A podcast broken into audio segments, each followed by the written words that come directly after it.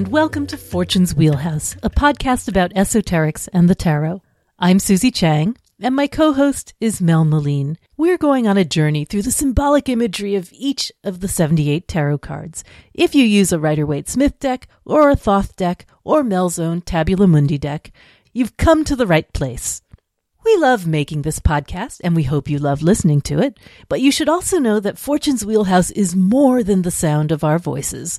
We have a home on the web at www.patreon.com slash fortune's wheelhouse, and we'd love for you to come and visit us.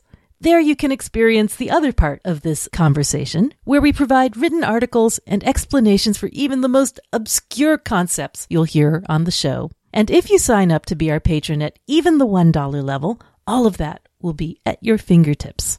It's a comprehensive tarot education for less than the price of, I don't know even what. My point is, it's a steal. And if you become a patron at the $3 level or higher, you'll get a chance to win our giveaways, like Abby, who won last week's prize. Congratulations, Abby. This week, we're talking about the Eight of Wands, and for reasons we will explain in much, much more detail in the episode, we consider the Eight of Wands a double Mercury card. Mercury is associated with the magus or magician, and so, for this week's giveaway, Mel is offering two patrons prints of the Magus from Tabula Mundi. With his winged hat and headphones, spinning cosmic beats, he is by far the super coolest magus I personally have ever seen. And if you or you are one of our qualifying patrons, you just might be welcoming him into your home next week. And now, here's this week's episode.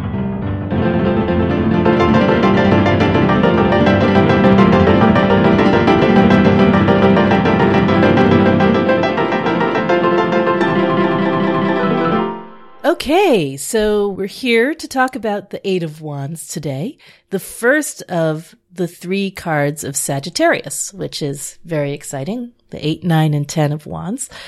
The Eight of Wands is the Lord of Swiftness. And that's true both in the Golden Dawn's nomenclature and in Crowley's. So I guess we can start right in on talking a little bit about the astrological aspects of the card, which are remarkable and interesting.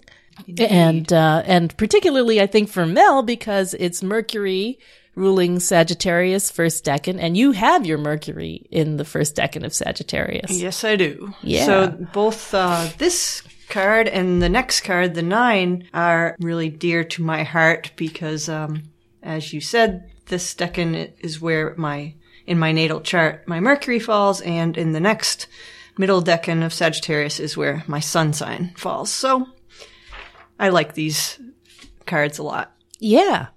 Yeah. And, uh, and also it's, it's interesting. It's kind of a double Mercury in a way. What's really interesting about these three decans of Sagittarius is every one of them is a double something. oh, that's right. This, and I, That's I call this one yeah. Mercury squared because it's a double Mercury and we'll go into why. And the next one's a double moon and the next, the third Is one's a a double, double- Earth Saturn type of deal going on. Wow. So That's that's, true. That's really extraordinary. I don't know if any other It's sign not anywhere has, else. I'm sure of it. Three in a row doubled like Oh, that's really super cool. yeah, so, So, um, this one's Mercury, Mercury, or Mercury squared because it's an eight. So Mm-hmm. Ode. Hod is the Sephira of Mercury, um, Yep. the eighth Sephira, and that's eight of wands. and then it's the first decan of the sign Sagittarius, and the decan is ruled by Mercury.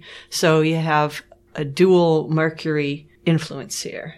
That's right. And so, um, you know, it's no surprise that the swiftest of the gods appears in the swiftest of the cards. Yeah, the Yeah. Quicksilver messenger is definitely in evidence here where um it's kind of like how could you not have a strong Mercury vibe to this card? Exactly. You know what's interesting? So Mercury is in detriment throughout the sign of Sagittarius and as well as throughout the sign of Pisces. So any any sign that Jupiter rules, Mercury is supposedly in detriment in. And sort of the justification I've heard for that has to do with Mercury kind of ruling the lower mind you know, the intellect, the reasoning, the thoughts, whether, whereas Jupiter governs the higher uh, philosophical, religious impulses, the, um, the sort of urge to connect and expand on that plane. So, um, Yeah, it's kind of like Gemini, the Gemini Sagittarius polarity, the third house and the ninth house polarity, the, the, yeah, the smaller institutions of education and then the, the grander, Mm-hmm. you know, or the short distance travels and the long distance travels, yeah, exactly, exactly. or the short perspective and the long perspective. Right. And yet, although we see in many places in a tarot deck that either the Golden Dawn or Crowley will express the difficulty the planet is having, you know, say like um, Venus in Scorpio or, you know, where where we have a picture of Venus struggling in the sign of her detriment. I don't really get that feeling so much with this card. No, I actually don't either. It seems in general really positive. The one way I can see that it may be an expression of Mercury in detriment is just that to me this card is a lot about brilliance of idea, but that is fleeting. Ah, yes. It doesn't last. You have to grab it fast if you're going to retain it.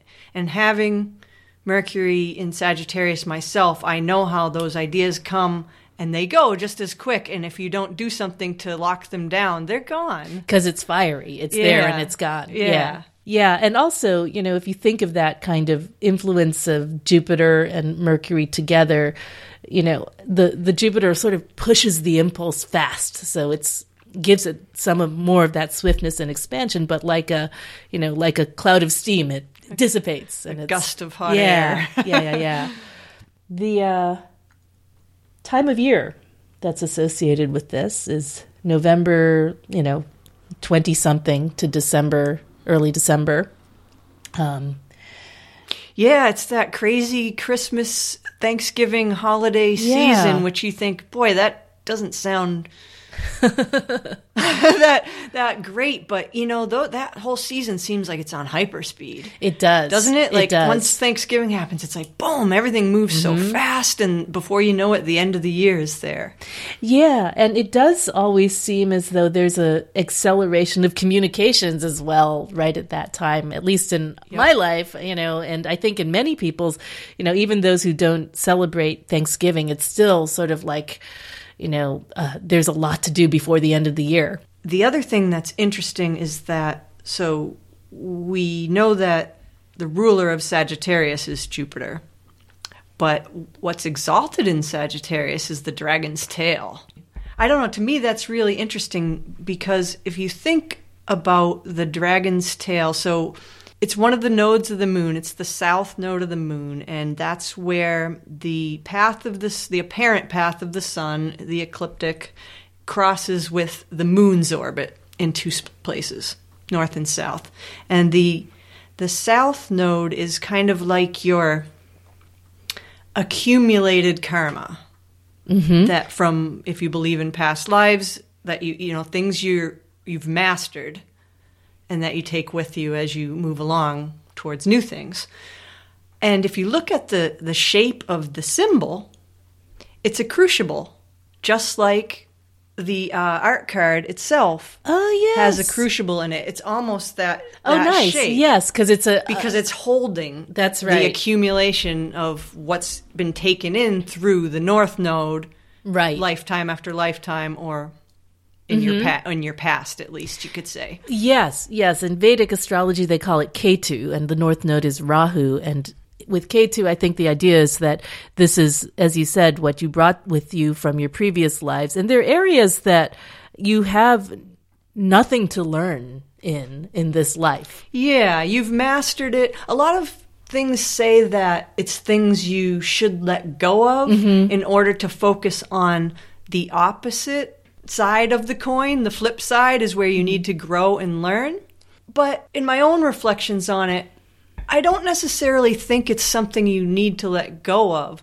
I think it's something you you you've earned and that you take with you these lessons. Mm-hmm. You don't need to focus on them anymore because you have mastery. You don't need to turn your back on them completely unless unless you do need to because you're not focusing on the things you should be focusing. Right. But they're a strength as well as you know, Yeah. Yeah. they're not just baggage that you need to get rid of in my opinion. Right, right. I think so. I mean, another way to to conceive of those nodes is, you know, Rahu North Node is where the hunger is. You Yeah, know, and the uh, things and Ketu's in. where you're full already. Right. yeah, that's a nice way to put it. So as we do these three cards, that's just something To keep in mind, Keep in yeah. mind, yeah. Yeah. So um, we talked a little bit about this being double Mercury because Mercury rules the eighth Sephira, and uh, and this is of course the eight of wands. Um, And so- Mercury rules the first decan, which we're in. So one of the things that Crowley said about this card was that um, because of it being the eight and representing uh, the Sephira Hod, that uh, it brings down from Chokmah the message of will. So you know, with this card, we're always looking for what the message is, and you know, I think actually in Rider Waite. It's the only minor that doesn't have people in it because the emphasis is, is on Yeah. the message coming in, the thing coming in, right. rather than who's getting it or who's sending it or anything like that. Yeah, and we've got double Mercury, so Magus, and Mm-hmm. the Magus is the wand. You know, when we talked about in that episode, Mm-hmm. Yeah. the Magus himself is the embodied wand. Mm-hmm. So even though he's not a fire sign, he's Mercury. He still has that wand-like energy, and it's all about channeling your will. Mm-hmm. So there's a lot in um, the Eight of Wands that is about expressing your will and doing something with these messages that we get. I think with the magician, there's always this question of, you know, the resources that are at hand and how you're going to bring them to earth. So this is almost that act of transmission. Yeah, there's something about the Magus keywords that I always think of transmitting and the transmitted. Yeah. And that's that Yeah. shows up in this card as well because all three of the cards you can see how they're either receiving or transmitting some sort of message. Yeah, yeah, yeah. Definitely a sort of a broadcasting or electric current transmission kind of thing, conduction, electric uh, conductivity thing going Crystal on. with this card. radio thing going on. Another thing that's kind of interesting is with each of these eight, nine, and ten cards, Sagittarius cards, it's interesting to look at the temperance card in particular, the temperance card being or art card being associated with Sagittarius, because Kabbalistically there's so much going on. And with the magician's path running between Keter and Binah, and then the temperance path running between Yesod and Tiferet, we have therefore, you know, this sort of like looking up the middle path. There's this connection with Keter through the magus or magician that's implied when you look at the temperance card and you see the crown in the background on Rider Waite. And uh, we certainly have the sun and moon references in every card. So there's sort of like this, you know, from moon Yesod to sun Tiferet, and then looking way past up towards the crown in Keter. Um, the the emphasis being on that that uh, that distance and that journey and the need to connect and travel between the two because Mercury, as we know, is a traveler between the realms. One thing that's interesting, and I have no idea if it's intentional or not, but I was looking at the Rider Waite Smith card, and the the major element of the card are those eight wands, and they're traveling through the air at this diagonal. Yes. And the diagonal shows the path between Keter and Binah if you were stepped into the tree. Again, it's that. Not the view as if you're looking at the tree, but looking out from the tree. That's right, and that's also similar to the way that the magician is holding his uh, right hand high and his left hand low. Right. So if you're so again, it's it's tracing that that path. So it's emphasizing the magus, which is appropriate Right. for this card being double Mercury. Yes, yes. And interestingly, um, if you look at the temperance card in Rider Waite Smith, you have the uh, the pouring of the glasses of the cup into the other cup in the opposite diagonal. So there's like a balance. Yeah. You know. Mm-hmm. one's the inner view and one's the external view. Yeah. And the other thing about the Rider Waite card that I noticed is that down below there, there's a river. And, well, that's a water thing. Well, Hod is associated with water, it's on the pillar of form. But also, I think that rivers are a motion and a rushing, and I think that kind of goes with the theme of there's a lot of motion in this card. And it's motion through, but filtered through this kind of uh, intellect and system of Hod, you know. So it's very mental. yeah. Hod is, you know, they say the eights are the remedy for the 7s mm-hmm. So if you look at the seven of wands that we did, that the ruler of that one's decan is Mars. And then the antidote for that in the eight, you have Mercury. So from going from a purely physical force to the application of rationality to to the situation. That's right. It's sort of like the emphasis from the seven shifts from, you know, it all depends on you, the self, the ego, to get the job done, to the eight, it's more like the the message itself. Yeah, tune into the, the, tune into the divine message. Right, right. Yeah. It takes it's no longer um, entirely about you. yeah, yeah. And the other interesting thing about this particular eight is if you look at all of the eights, they're all very passive, and this is the only one that's very active. Oh, that's interesting. So think about the other eights. You have the Eight of Cups, indolence. Mm. You have the mm-hmm. Eight of Swords, interference, where it's kind of mm-hmm. blocked and, and stuck. And then you have the Eight of Discs, which is um, prudence, where yeah. in my deck it's you know the nest egg, and they're they're very still still cards of like a kind of there's a kind of guarded guardedness or a um, there's a lack of motion in all of them to some degree, whereas this card is the exact opposite of that. So I just thought that was kind of interesting, and it can only be explained by the dual Mercury thing going on. Right, that makes sense. Although in because Rider Waite, the Eight of in Cups general are very kind of passive and they definitely have that sort stable, of like you know, solid yeah, double four the system, thing the man, on. the yeah. government, you know, yeah, exactly. the regulation. I think you know I'm just thinking about you know inflecting that through fire, water, air, earth it's almost like the the eight in fire in wands is almost like a circuit board, you know, where it, all the all the paths are in place, but it's firing through them at an right. immense at the, rate, at the speed of light, at the speed or of at least light. the speed of thought. right, right. Whereas in, I mean, in Rider Waite, you can make an argument that Whereas we have indolence and thought, you know, in Eight of Cups, you have the person walking away. But again, there's that sort of like it's a sense of having been oppressed and it's definitely not at speed right even though the right. person is shown walking away they're not doing it quickly right right and it's because they felt claustrophobic and you know in some sense emotionally right so yeah. so yeah so eights in water seek to move on but they're not impelled the way they are in the eight of wands and then eights of air are you know, over analyzing everything. And then eights in Earth are just all about the chopping wood and carrying water. Right, taking yeah. care. Yeah, one thing at a time. Yeah, that's interesting. Even though this is an active eight, I think that the eight influence comes in because it's, well, it's swiftness of thought, it's definitely channeled thought. It's it's in wonder. It, it's in like a pointed direction from point to point. Mm-hmm. It's not just thought bursting out all over the place. You know yes. what I mean? It's cha- yes. it's channeled and disciplined thought in a sense. Right, right. And uh, Crowley calls it energy in its most exalted and tenuous state. So that also, you know, that captures both the swiftness and the fleetingness. Right.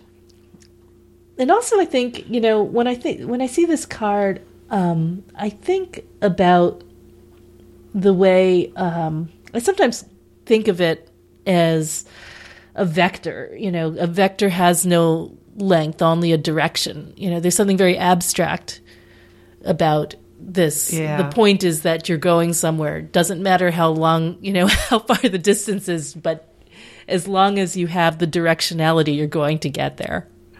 Looking at the Thoth version of the card, it's interesting that it has no flames. Instead of flames, it has these Yes. electrical rays or lightning bolts or or whatever they are. Um, That's right. I think it's intended to be. Um, let's see. He, Crowley describes it as light wands. Uh, the the light light wands turned into electrical rays. So I think he, you know, really Yeah. was specifically thinking of the nature of electricity. and light because you can see that that's a prism Mm-hmm. and as if you look at the different facets of the sides of the prism each one is a different color Oh, it's an octahedron it's, prism, it's isn't it? almost Right. Mm-hmm. like yeah it's almost like yeah it is almost like and from two views which is interesting it's from a it's from both a side view and a top down view simultaneously which is kind of cool but Yeah, each cool. one each facet is a different color which makes me think of you know light hitting a prism and splitting into the colors And then you have the rainbow above it, Yeah. right? Which is, of course, a reference to the art card the art card, um, which we should probably talk about a little bit more. That um, because the rainbow theme is so important in the art or temperance card. Um, that's why you have irises on Waite Smith's temperance, and it's why um, you have a rainbow rainbow in the, um, on your art card, and in crowley's Thoth Eight of Wands, right? and crowley Oh, uh, and, uh, uh, crowley's temperance card this see this is a rainbow Oh, It's- yes. it's, it's a little faded so it's hard to tell Okay, but this is definitely a rainbow So- um, so- that the um, Mel's pointing to the uh, the motto behind the head of the uh, figure in art in Thoth, which is the vitriol logo for alchemy, which is uh, uh, visit the interior of the earth yeah. rectify the stone or something right. Visita interiora terrae rectificando invenio. I thought it was invenies. It is invenies occultum lapidem. So that is um, so visit the interior of the earth by rectification.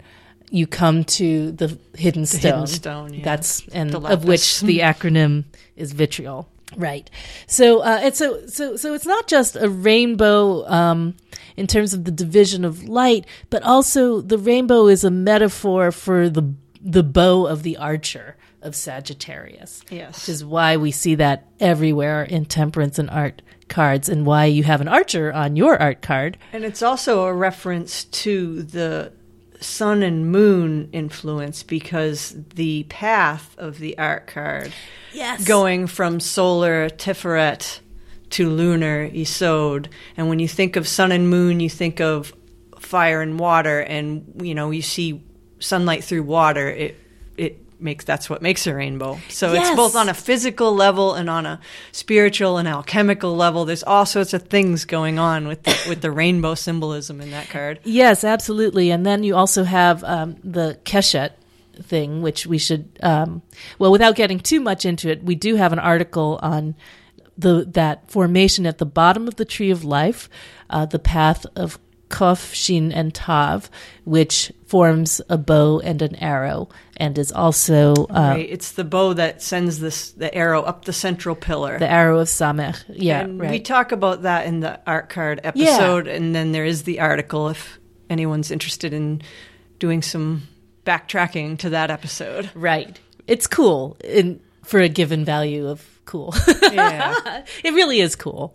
and for this for this card, when I think of the rainbow, I think of the goddess Iris. Yes. So And here we have a the messenger goddess. we have the Iris and the Hermes together, the two messenger gods. yeah, the So two Olympian messengers. How perfect could And that the double be? Mercury. And the So double Mercury. Hermes and, and Iris.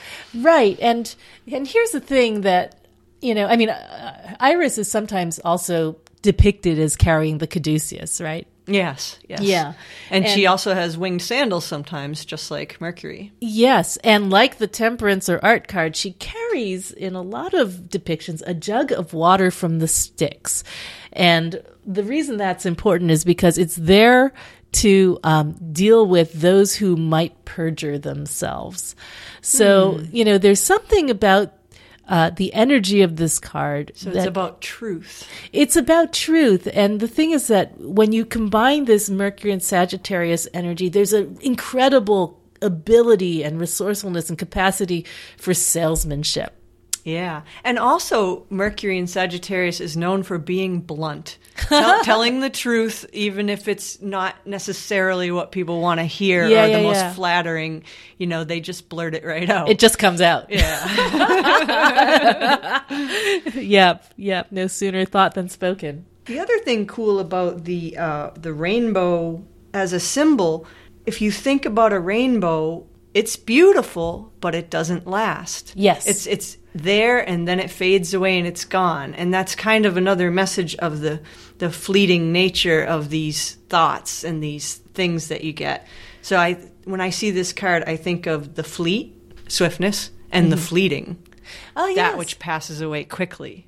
Yes, yes. And I think, you know, the idea with the rainbow, it's, you know, sun and water, fire and water, sun and rain combined to make the rainbow. It's this temporary moment where these opposites have an agreement or an understanding or an entente. You know, the rainbow having also been the sign of the covenant, the peace between God and man at the end of the flood, you know, there's this moment of understanding between fire and water. And uh, and I think that we you know, when you think about electricity, it flows quickly and naturally between a positive and a negative terminal, right? So Right. there's that sort of again that union of opposites. Another thing that I found out that was kind of interesting, I couldn't get too far with it, but but apparently um, in France, the um, the rainbow in certain regions of France is known as the Arc of Saint Martin. So it's normally called the word in French normally for rainbow is arc-en-ciel, which means you know arc in the sky. That's it. But in a few places, it's called the Arch of Saint Martin, and apparently Saint Martin was um, famous because he was uh, a soldier saint. But he was also a conscientious objector. There was an impulse towards peace. And his most famous act was ripping his cloak in half so that he could give one half to a beggar in the wintertime you know, which is a Sagittarian reference. You know, it's just interesting because there's this idea of something about the rainbow being, you know, just half of a circle that you see, like a saint's halo. Only you see only half of it, and that there is uh, like the half of the cloak. That there's this necessity to complete the equation in some way, and that it's just you know, there's something about halves and opposites that that goes with this uh, with this card and with that figure, and I can't quite get there, but I know it's there somewhere. One thing that just came to mind when you mentioned the halo as sort of like a rainbow is the uh, Sumerian god Ninurta, who wore a rainbow crown, and he was an archer god as well. Really? So that's kind of another cool Sagittarius rainbow, yeah, all the way back to ancient Sumer. fantastic. Uh, did was he a god of hunting or something like that? yeah, I think I, I don't know exactly, but he definitely had some hunting warlike qualities. So, oh, um, Decan wise, uh, in terms of historical Decan significations, they are curious images and not necessarily exact correlations to what we think of as this card. In the Picatrix, it's the bodies of three men, and one body is yellow, another white, and the third is red. You know, that makes me. I, I, I saw that and I mm-hmm. was thinking about the meaning of the colors. And the first thing that came to mind well, yellow, white, and red. Air, fire, air, spirit, and fire. So Right. that kind of makes sense with this card. You've got the fire of Sagittarius and, and the air and, of and spirit of Mercury. I like know? that. It's, so it kind of ties together to my own mind that way. I can see that. I mean, the uh, the signification of that image is supposed to be heat, which makes sense, heaviness, which doesn't, Not at all. growth in plains and fields, sustenance and division. So that kind of makes sense. Yes, this idea that uh, that that there's a, a, a rapidity and a, and an increase. division makes sense in the sense of um, the the idea of light splitting through a prism, as well as the prism itself, which is present in the Thoth card, and in in my card as a quartz crystal. As when you think of a crystal, it's got planes and fields. Yeah. I can I can relate to that. Heaviness is the only one that makes zero sense in terms of this card. Yeah, yeah. And then we have um, from Agrippa, it's quite different. It's a man armed with a coat of mail and holding a naked sword in his hand. Love the naked swords. But um, boldness, malice, and liberty kind of makes sense to me. You know, you were talking about the blunt liberty speech. especially yes, blunt mm-hmm. speech. Yep. Mm-hmm. Mm-hmm. And liberty, Sagittarians are a freedom-loving sign. Yeah, yeah. And as for malice, that's interesting because it makes me think of what Austin Coppock says in 36 Faces the idea of the poisoned arrow or the virus. There's something about this card that is like infectious, that, um, mm. that causes things to spread regardless of whether they're good things or bad things. You know, they have a power to, uh, a contagion. A power of replication. Yes. Yeah. Kind of Yes. like thoughts, you know, Yes. thoughts and, and propaganda. They have that ability to spread among. For good or ill. Right. Yeah, for good or ill. I don't see the malice in the Sagittarian blunt speech, though, because while they're known for blunt speech, it's usually the opposite of malice. It's just sheer uh, not not thinking, Radical honesty. frank. Yeah, yeah. There's usually no malice behind it whatsoever. So if a Sagittarian, you know, tells you you look fat, they're not trying to be mean. You just, just look stating fat. Yeah, yeah. Well, maybe it's, you know, perceived as malice. Maybe that's the detriment quality, you know, of being Yeah. perceived as malice mm, where none being, exists. being blunt without just speaking without thinking about the effects of the speech. right.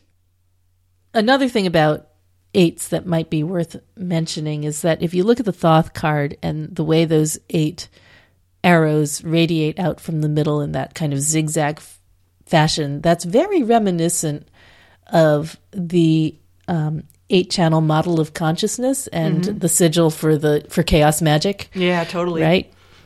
You know, this idea that um, eight is eight is often considered a magical um, shorthand for completeness in a lot of systems. You know, we have the eight uh, cardinal and ordinal directions. We have the um, the eight areas or um, directions in feng shui, uh, the bagua. We have the um, the eight. Uh, what do you call them? The eight. Trigrams. Of, Yeah, yeah, yeah, yeah, yeah, yeah, yeah, yeah, yeah. But also in the the wheel of the year, we have those Right, eight the quarters quarters, and and cross quarters. quarters. That's what I'm trying to remember. Yep. Yeah. So, um, so yeah, eight And as is far as uh, chaos magic goes, I think of it as very mercurial. yes, yes, it is. I mean, there's a real emphasis on experimentation, um, mental exploration, thought, Sigils, which are Mm-hmm. Ah, a form of language, magic way, power right? language symbol. Yeah. Yes, yes, yes. That's right. It's a very mercurial, well, hermetic in a way. Yeah. You know, form of magic. Um, definitely uh, the power of symbols. Um, And when I see this symbol too, it also reminds me of the idea of crossroads, and that's Yes. associated with Hermes. You know, Oh, the, yes. the god of the crossroads. that's right. That's right. In fact, it is said that you know, for for Hermes and for other crossroads gods, all you have to do is go to a place where two roads cross one another to find them. You know, that's their sacred places in the middle of everywhere. There's a certain uh, form of divination that I've heard of where you go to a, a crossroads or a busy a busy street, and you throw dough balls onto the ground. And the first person that steps on one is your divination. You read the type of person. Oh, and, that's and cool. What you think of them? yeah. And then they're like looking at their shoe to see if they stepped on dog shit or something. so, um, in terms of interpreting this card, yeah. Waite said that it signifies motion through the immovable. That which they signify is at hand. Say that again. Uh, let me get the full quote because I'm, I have some ellipses in there which are making it hard to totally understand. Okay. The card represents motion through the immovable, said Waite. A flight of wands through an open country, but they draw to the term of their course, so the end of their course. That which they signify is at hand. It may even be on the threshold. whatever Little it is, it's turgidly about to written, but I get what he's trying to say. a little. Well, that's Waite for you, man. Yeah, yeah. You look at it. You look at the card though, the Rider Waite card, and it's definitely about a rapid entrance and a rapid exit and a movement towards a goal. Right, right. Uh, something is definitely about to happen. And I actually get some of that feeling when I see the Wheel of Fortune, which is, of course, the ruler. Jupiter is associated with the Wheel of Fortune, which is the ruler of temperance or Sagittarius. There's an immediacy and a sense that things are almost there, Yeah, almost there, whatever it is. things are moving. Yeah, yeah. So when you draw this card, what do you tend to observe? I always love getting this card. To me, it's um, a card of creativity through thinking. Yeah. and the that light bulb moment the bright idea the flash of insight the eureka moment where you you- you're like yes this makes sense this is great and um if anything my caution to myself when i get this card is to pay attention so that you can grasp that bright idea that flash when it comes and either speak it or write it down. Two mercurial things, speaking and writing, to kind of solidify it so that you can grab it before it is Before it fleeting and passes away. before it's gone. Yep, yep. Well, you know what's super cool? Um, the day I had the idea to do a tarot podcast, I got this card. That's the day I Oh, that's wrote you. Perfect. Yeah. yeah. Talk about uh, uh, transmitting and transmitted. Uh, Exactly, exactly. Yeah. speaking and uh, over the radio, the radio waves. Not literally radio anymore, but I know what you idea. mean. Yeah, yeah. And also, um, I tend to get it for you know packages coming in the mail. And that it's, happens. I get it for new endeavors. Oh, cool. Yeah. So you know, yeah. an inspiration for a new endeavor, which makes sense with your podcast Yeah. example. Yeah. And for for brainstorming, this Mm-hmm. card comes up, and for tuning into a higher frequency. Ah, like what? What do you mean? Well, like that? mentally, Yeah. mentally, you know, tu- yeah. tuning into that where inspiration comes from, Yeah. rather than being all involved in earthly and and mundane and pragmatic matters. It's it's tuning into that yeah, yeah, yeah. more ethereal yeah, the Ju- the Sagittarian is. sort Yeah. of um, the fire of creativity and where inspiration comes from, Right. Wherever that is. right, right, right. Yeah, I also The vision. get it for those um, creative moments, Yeah. writing moments. I've occasionally gotten it for like so as a writer, I get maybe one out of one hundred times the writing comes easily, you know, and it just sort of like you know you get an inspiration, you write it down, and it's like it's writing itself. Very rarely, but that's associated with this card for you me. You get the grand vision in- Yeah. in, a flash. Yeah, in a flash, and it all comes out, you know, more or less in one piece. But um, and the other thing that that is kind of interesting that I got with this is that you know last year I started a little bit of a shamanic journeying effort um, practice, and uh, and I would get that for this because you know Hermes, Iris, both messenger gods, both traveling between the realms and um, going places that you don't normally go. So that was kind of cool. Yeah, that is Yeah. cool. All right. Oh, colors. Oh yeah. Yeah, so for the colors of this card, the main color for the Sephira is violet. Um and then you have the colors for the two related trumps. So for art or temperance, you have all the Sagittarian colors blue, yellow, green, and then a, um, a dark, vivid blue. And it makes sense because when you think of when I think of blue, I think it's a very it's a very Jupiter Yeah, sky uh, color. Jupiter color, Yeah. yeah. And to, yellow is too to some degree, although yellow is kind of both Jupiterian and mercurial. Um, And solar. Yes, Mm-hmm. and solar, of course. So then you have the colors of the magus, and those would be yellow and purple and gray and indigo with um, either, I think, flecks or rays of violet. Yeah.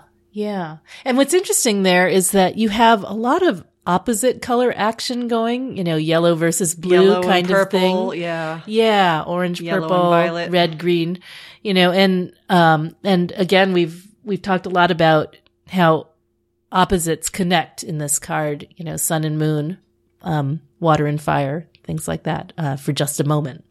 So there's a, you know, in all of these cards, we see a lot of contrast. Um, it's very electric. yeah. There's, it's, there's a lot in this card too about geometry and straight lines, like straight mm-hmm. paths. Yeah. Yeah. You know, sure. whether it's, whether it's an actual path, whether in one card it's the path of these wands flying and then the river. And then you look in the Thoth version of the card, you've got these straight lines of these electrical rays and you've got the straight planes of the octahedron, uh, polygon there. And, uh, then in my card, you have these straight planes of the quartz crystal and the the the rays to get you know, a little closer look at your card about geometry, you know, and, yeah, and, and straight lines. Yeah, you have the eight rays on your eight of wands. You've got the quartz crystal. You've got, uh, you know, the diffraction, both of the rays and then of the of, of the, the colors. colors. Yeah. Mm-hmm. You have the mercurial symbols, the uh, the caduceus and the sandals and the wings. Yeah, uh-huh. the Talaria sandals of the ankle. It means, and uh, and people should note that there are Sagittarius glyphs on the uh, on the sandals on the themselves. Sandals. I want a pair of those sandals. I was just gonna say, yeah, those they're super cool. Bet you can find them somewhere. Oh, you probably oh, can. make them, Mel. Make, make them. them. Become yep. a leather worker. there you go. I need another hobby. exactly. okay, so we've talked about an absolute ton of things with this card, um, but we've we've talked about uh, the um, the swiftness of Mercury, its electricity, its bluntness, conductivity, radio waves, messages, the eureka moment, messenger gods, the fleet and the fleeting, the temporary reconciliation of opposites, vision and the electrical stimulation of the brain, the seven versus the eight, emotion versus abstraction, and divine inspiration. Three cheers for divine inspiration. Hip hip hooray. hip hip hooray. All right. So uh, we hope that this has helped you get a little bit more of a grasp on the very elusive and swift moving Eight of Wands, and that you'll join us next time for the Nine. And that's our show for today. You can find us, as always, at our online home, www.patreon.com slash fortunes wheelhouse. But there are also a number of other places you can find me and Mel on the internet. All of Mel's books and decks can be found at www.tarotcart.com so that's your first stop if you want to find anything related to the Rosetta Tarot or the Tabula Mundi Tarot. She's also just started selling signed and matted prints of the Tabula Mundi cards there, so now you can fill all your sacred spaces with beautiful tarot art. As for me, my forthcoming book, Tarot Correspondences Ancient Secrets for Everyday Readers, is available for pre order online at Amazon, Book Depository, and more. Just search for tarot correspondences, T. Susan Chang, something like that. I also have a shop on Etsy where I sell the one and only trademarked Arcana case in lavish silks, brocades, and esoteric prints. I also have my zodiac perfumes there, so you can pick up a bottle of the Mystic Sea for your favorite Pisces, or the cool yet electric Aquarius perfume, which I call Streams of Stars. All of that is at www.etsy.com slash shop slash tarotista. And if you'd like a Fortune's Wheelhouse t-shirt or tote bag or mug, we have those too. They are at our Redbubble shop, redbubble.com slash people slash wheelhouse93 slash shop. And for those of you who have been our listeners for a while, thank you. You are the reason we do this. If you're loving Fortune's Wheelhouse and the fantastically geeky world of tarot we bring you each week, would you do something for us in return? Leave us a rating or review on iTunes. It's especially easy if you have an iPad or iPhone. Just search for Fortune's Wheelhouse in the podcast app, and when you see us, tap on our groovy purple album art with the Wheel of Fortune on it. It'll take you right to a page where you'll see a reviews tab, and there you can drop us some stars, or leave us a sentence or two, whatever you feel inspired to do. And if you just want to talk tarot, well, You can find me, Susie, on practically every Facebook tarot group there is under the name T. Susan Chang. Thanks for listening. We always love hearing from all you heroes of the astral plane, and we so appreciate your support.